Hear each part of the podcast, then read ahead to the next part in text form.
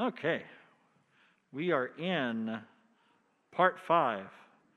Good. All right. We're in part five, finishing up our series on our cross. Yeah, let's just really recap here as we finish up the series because we took last week and took a slight detour to cover Easter. Oh, that's right. And the children, if the children would like to go out for children's church, sorry, now they're getting used to that.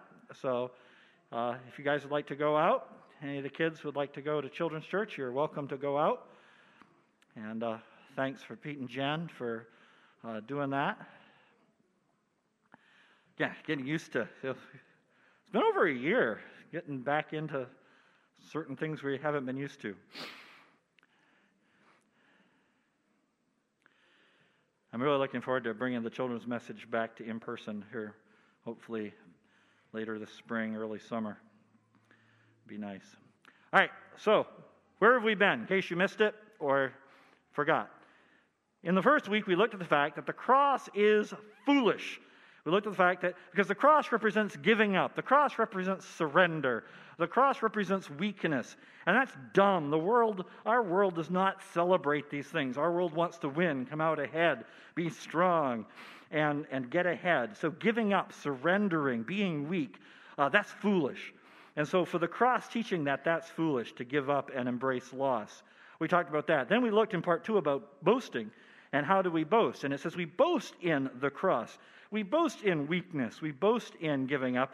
And especially we boast in what He, Jesus, has done, not in what we do. It's easy to say, well, look at me or look what I've done. No, we don't boast in our own effort because the only thing that we have to boast about is His effort on our behalf. The fact that He loved us, that He came, lived for us, and died for us, and rose again. And we celebrated His rising again in a special way last week. So then we talked about suffering, and we spent a couple weeks on this in part three and part four, looking at suffering and the fact that suffering is natural, it's normal, and it's part of God's training us out of this world. That God is, is helping bring us out of this world with all the things that, that we get caught up into but are temporary, and He's bringing us out of that. And part of how He does that, we experience suffering. It's not that God is, is wanting to hurt us, it's actually good for us, and, but suffering is part of it. And this is what He's doing. And we looked at last uh, two weeks ago about the discipline of God, which is not actually discipline, but training as He trains us. Now, all the stuff we've been talking about of this idea of suffering and giving up has not really been a feature of modern Western Christianity. It's really not how much of the, the modern Western church has operated. I mean, you think about, especially even, you know, when you think about the founding of this country, and so when they first came over, like on the Mayflower and stuff, they were trying to get away from persecution, but it wasn't persecution from, from like uh, civil authorities, it was persecution from other religious people who didn't like their version of Christianity. So they came over here and, you know, set up the Massachusetts colony, the Puritans and stuff. But then what happened, if we remember our history, is you started having different colonies for different religions. So you had the Catholic colony and the, the Puritan colony, and the Quakers went down in Pennsylvania, and you had all these different ones. And and it was all about, hey, I should be able to do it my way and worship God the way I want which is what we've been founded on. And so then we began to transition, and it was already happening over in Europe too. We transitioned into Christianity that was based primarily on moralism and political dominance, especially in this country moralism and political dominance. So, moralism, it's like, well, this is what's right. And of course, the Bible does tell us what God's will is, so this is what's right. And we are the people who are right, and so we're going to, so we're going to A, we know that we're better off. We know that we're righter than everyone else because we're the good people who do the good things that God told us to do. And those other people, well, they're the ones who aren't doing what they're supposed to do. So they're bad, and we'll try to help them become good. And then political dominance in that we will cause our country to reflect those values of good and bad that we understand from God. And so we will wield political dominance to pretty much force everyone to follow our rules and follow our things because they are good. And I'm not saying they aren't, but I'm saying that became kind of the expression of Western Christianity. And so there was this, and then out of that came a sense of middle class comfort, where, all right, and so now I am politically secure, I am a good person, and I'm comfortable. You know, I have a good, I have a good way of life. I have a, you know, get my home, the white picket fence, the whole nine yards. And so we ended up with political dominance, moralism, and a sense of middle class comfort. And so, because that has become so much a part of Western Christianity, then suffering and loss and giving up has been so de emphasized as to become not a symbol of Christ likeness, but a sign that something is going wrong. And so, giving up, losing, weakness becomes a sign of what's wrong. And there, there, are, there are teachers out there who will teach that God never wants you to have a bad day. God never wants you to, to be sad or poor or anything else because He just desires to make you successful and happy and powerful and well. And so the message of weakness and death and giving up, that is incompatible with this idea of God just wants nothing but great things for you right now. And so the message of the cross has become foolish within the church. Because we say, if you're suffering, what are you doing wrong? You must not have enough faith. You must not have prayed enough. Because obviously, you're not supposed to suffer. And the early church, the apostles, and the early church fathers, if they were to come back, they would not recognize that. They would not understand that. They would say, What is this? And we're going to look at that. We've been looking at our cross. And today we're going to go into 1 Peter chapter 2. If you will turn with me to 1 Peter chapter 2. And we're going to look at this some more as we wrap up this series on our cross. Now, the context of 1 Peter, 1 Peter, of course, is a letter written by Peter. And he's writing to believers and he's helping them understand about how to live. And he talks about what does a big theme of First Peter is grace.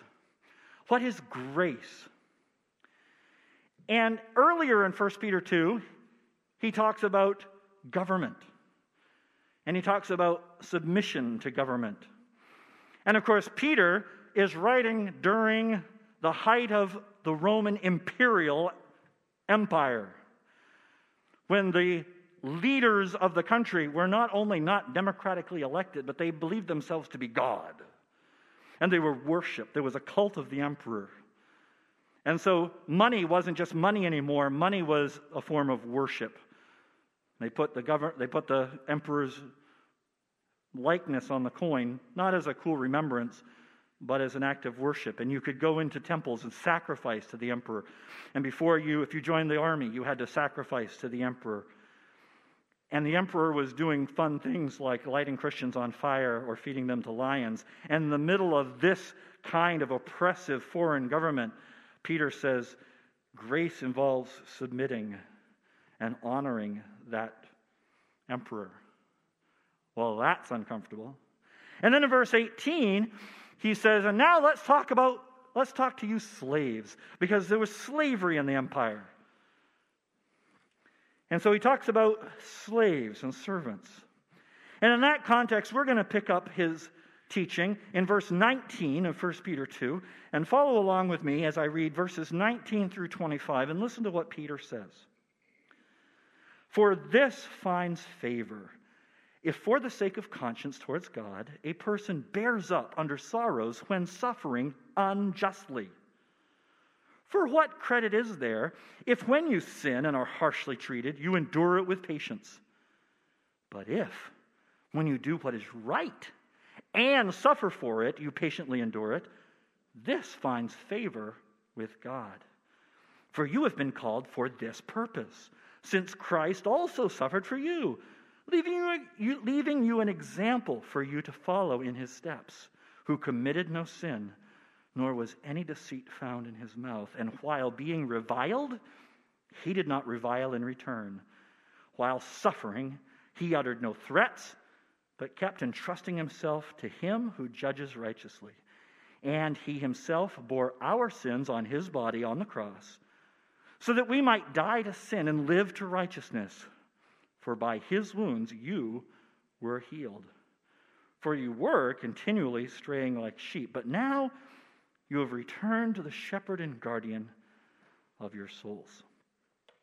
All right, let's unpack this a little. We already talked about the fact that the context in verse 18 is he's talking to slaves here, but it goes way beyond that. So in verse 19, he makes a statement. I don't know how your translation reads. My translation reads, verse 19, for this finds favor. Now, in my translation, the word finds is in italics. And the reason the word finds is in italics is because it's not in the original language, but they threw in the word to help you understand it so it made sense in English.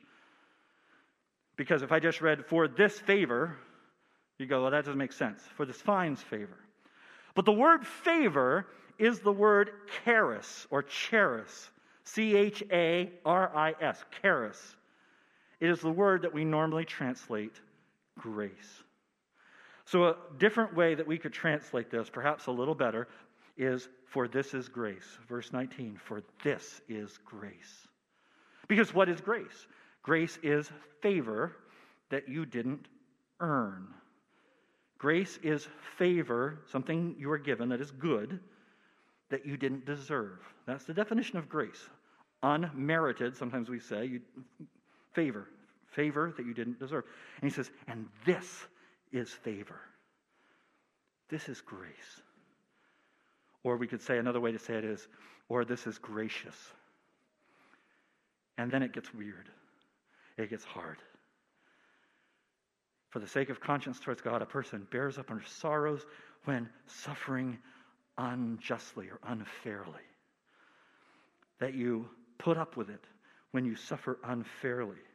And the emphasis isn't even on the suffering part, the emphasis is on the unfair part. Why? Because then in verse 20, the first part of verse 20, he says, Because listen, if you suffer fairly, well, then what's that? That's what we call normal. If you do something stupid and you pay the price for it, you earned it. If you do something wrong and you suffer for it, you earned it. That's earned suffering. That's not grace, that's merited. You earned it. He says, but when you suffer unfairly, that's that's favor. That's favor.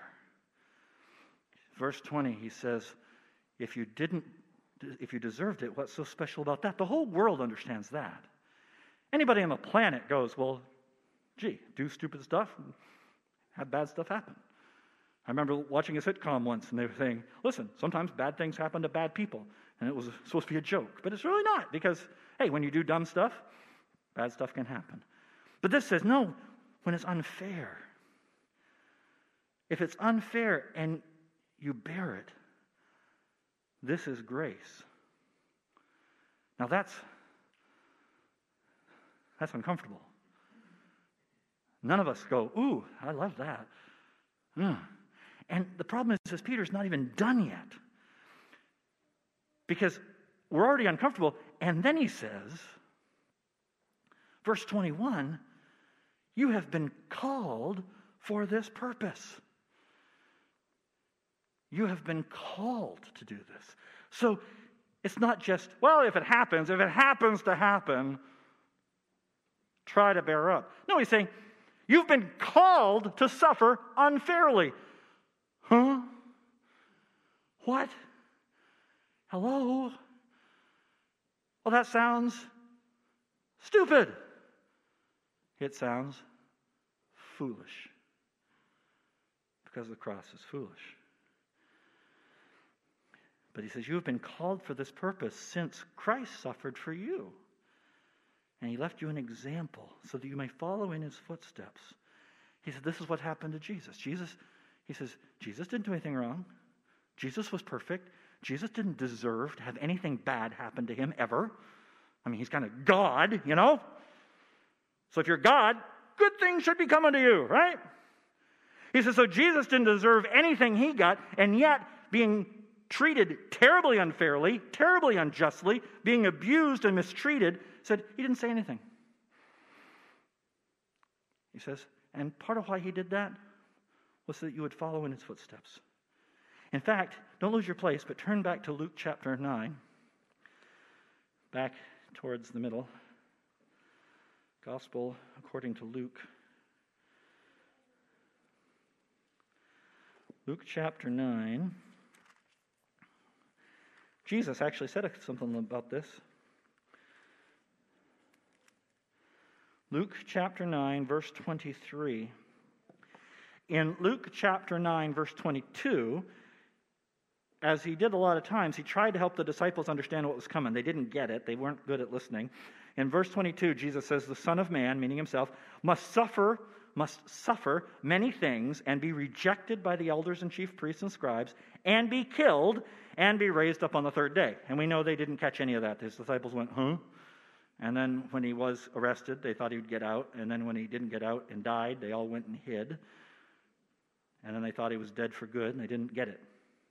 But after he tells them that he's going to suffer and be killed and rise again, and then verse 23, and he was saying to them all, If anyone wishes to come after me, in other words, if you wish to follow me, he must deny himself and take up his cross daily and follow me. So then Jesus says, and this is what it means if you want to be one of my followers. If you want to come behind me, this is what you got to do. You got to deny yourself, pick up your cross, and, and that little extra word is terrible. That's why I went with the Luke passage. Pick up your cross every day. Every day, you got to pick up your cross. The cross, of course, representing weakness, surrender, death. The cross is loss. He says, This is what it means to follow me. And so then Peter says, He did that, so you'll what? Follow him. And you've been called to follow him this way through suffering, through unfair suffering. And this, man, this changes things. Because it means suffering is not some mere byproduct of embracing Jesus. Sometimes we say, well, if you're going to follow Jesus, sometimes you're going to have to suffer. And actually, Peter's point here, and we saw it two weeks ago when we looked at Hebrews, where it says, actually, if you're going to follow Jesus, it doesn't mean some point you might suffer. It means that's what following Jesus means. It's the central curriculum, which is why back in part four, you can go back and find it. It's on YouTube and on Facebook. Part four, it said that every child who God receives, he trains through suffering. And we saw that, of course, Jesus came to earth. And it said he learned obedience through what he suffered. And again, it wasn't that Jesus needed an education, but as a fully human, he too had to learn through suffering.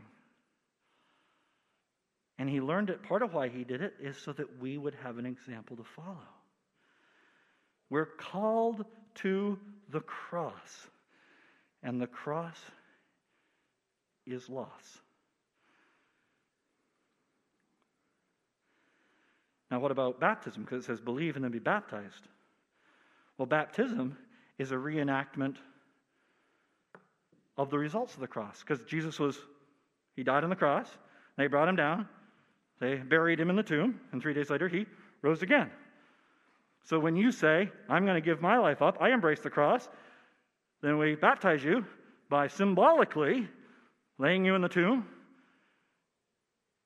and you raised a new person. Paul said, I am crucified with Christ, therefore I no longer live. Jesus Christ now lives in me, and the life I now live, I live in faith of the one who loved me and died for me. And so the whole thing is about death, laying down my life, and now I'm His. And my life is built around Him and the promise of new life. And that's where the passage ends. Because in verse 23 and 24, he goes through Jesus' example again of how he put up with terribly unfair treatment that he could have stopped any time. It wasn't like Jesus was sitting there and didn't have the power to stop it. He told Peter, he goes, I could stop this anytime I wanted. But that's not how this works. He bore our sins in his body on the cross so that we might die to sin and live to righteousness. By his wounds you were healed. And so his wounds heal us. And what does that mean? It means that as you are suffering, as we endure our cross, it's to help you remember his. Our cross points to his cross. Our cross points to his cross. As we suffer, it reminds us of his suffering. And in verse 25, he says, You are continually straying like sheep, but now you've returned to the shepherd and guardian of your souls. This changes your entire life to be about him. And you see that all the way through, especially the New Testament. Of my life is now about his life. It's about giving up of myself. It's about surrendering myself because he died for me. And everything that I have now is not because I'm a good person, it's because He died for me. I'm not boasting in myself, but I boast in what He did for me, the one who loved me and died for me and rose again. Well, this is very different than how often this is presented in our culture today, in our church cultures. So let me, let's ask some questions. I have two big main sets of questions. The first one is your life centered on Jesus and his cross, following his cross? Or is it about avoiding unfairness and suffering? Because the cross is about suffering unfairly. And that is why the early believers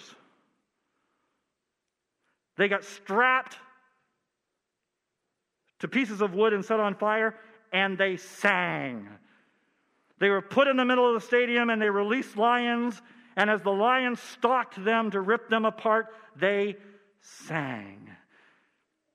And they were thrown in prisons and they sang. Why? Because they said, This is grace.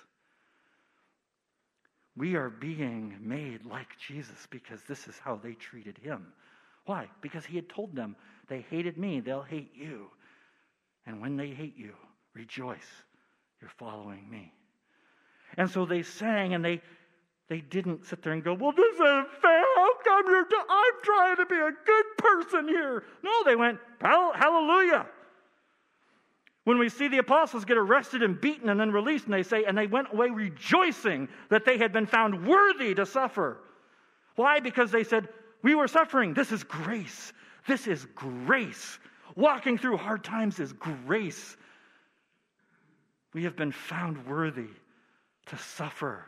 We are being made like Jesus. But so often in our culture today, what is our Christian life about? It's about avoiding unfairness and suffering. Oh my word. How much of our Christian response to even just current things, which isn't even aimed at us, aimed at a virus, and we're like, well, you can't tell me that I can't do whatever I want. I should never have to suffer. I should never have to be inconvenienced. That's not fair. Yeah. It's not fair. Is your life centered on avoiding unfair? Because this passage says, this is grace when you are treated unfairly. He said, if you deserve it, what good is that?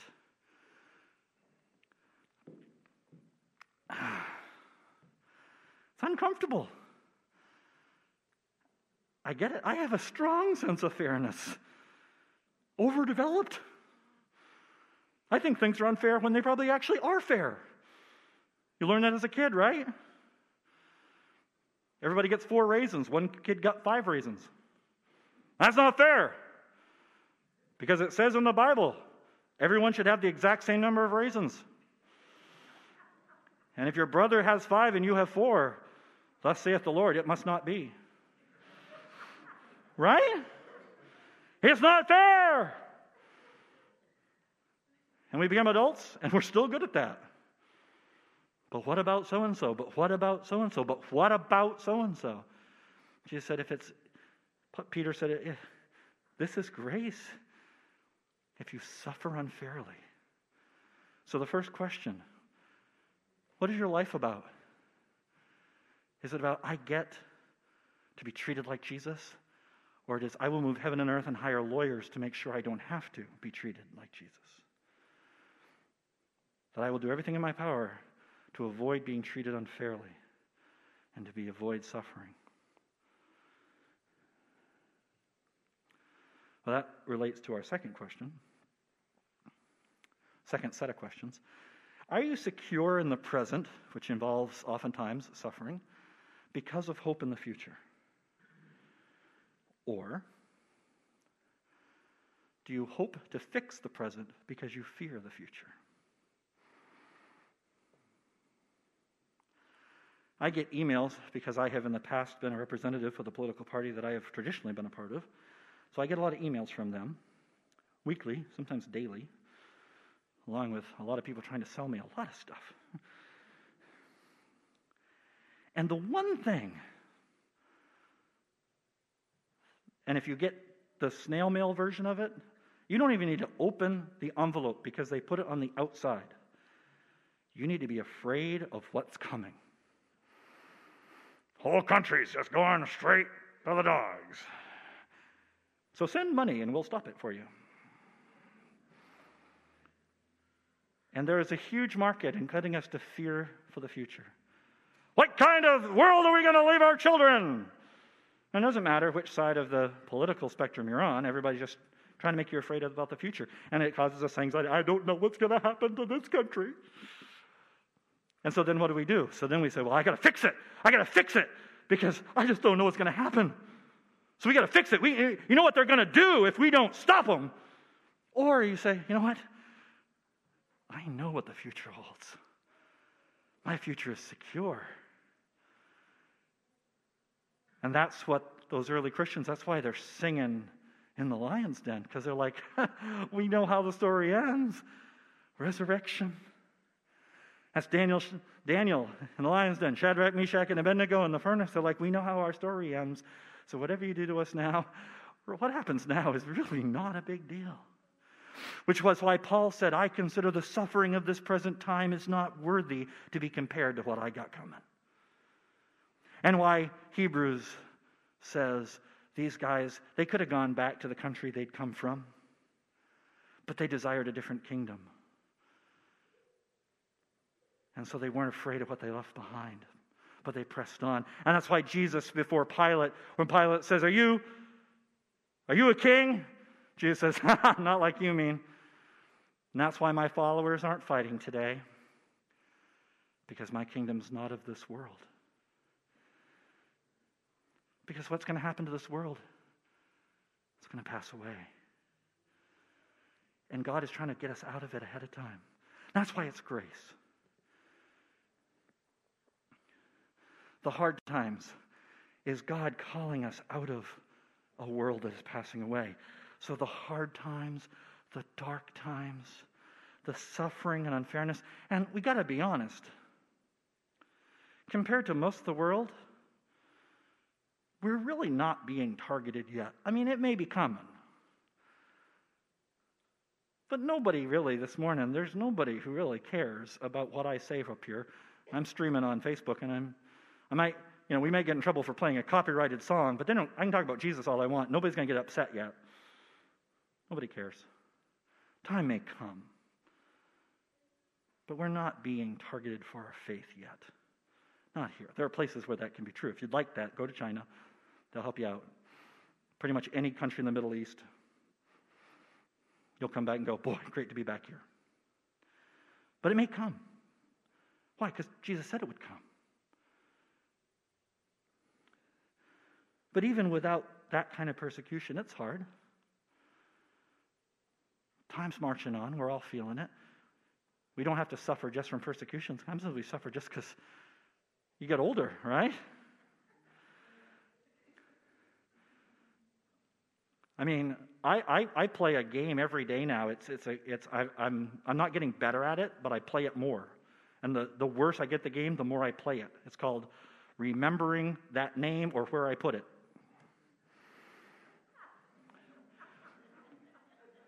My wife and I are like a constant game of charades now. Where I'm like, you know, that person who, like, you know, you know, they have the, you know, the, the, the, the they have a, you know, the husband and, and, and hair. And she's like, "Oh, you mean so and so?" No, no, no, no, no. The one with the the one with the, the car. Oh, okay. And you know, I don't, I can't. That didn't used to happen. And of course, you saw I got a haircut. You're like, "Oh, he was so shaggy." But man, the different topography going on there. I'm like, what's going on with that? Not just the color, but the location. And it's suffering. I sat here after first service, Beth and I sat there and talked for 20 minutes. And then when I got up, A, two tries, B, there was a noise involved.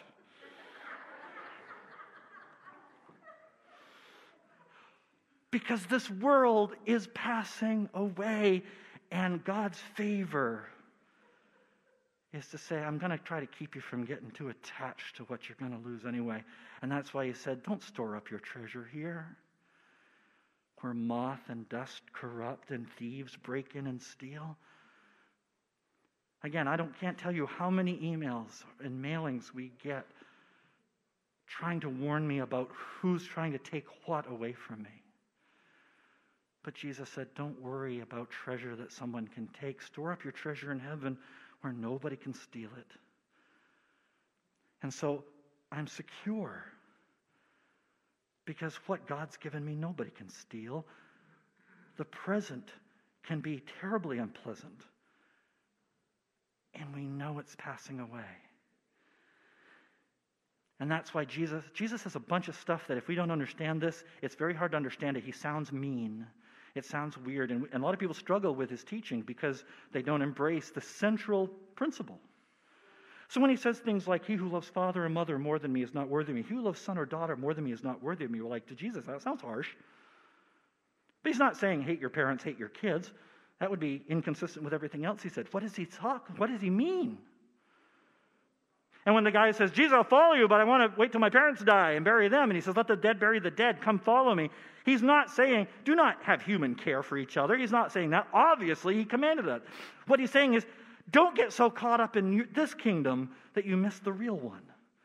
This kingdom's going to pass away, so do not invest your life in that which is going to go away no matter how good you do at it, no matter how much you succeed. You know, I'm trying to get a little more physically fit. Well, when I say I'm trying, I'm trying to want to. But no matter how much I do, will it, will it benefit me? Yes. Will it keep me from dying? No. May change when I do, may change how much fun until I get there. But unless Jesus comes back before I die, I'm going to die. Because that's how that works. I went to school, I studied it. Trust me, it happens.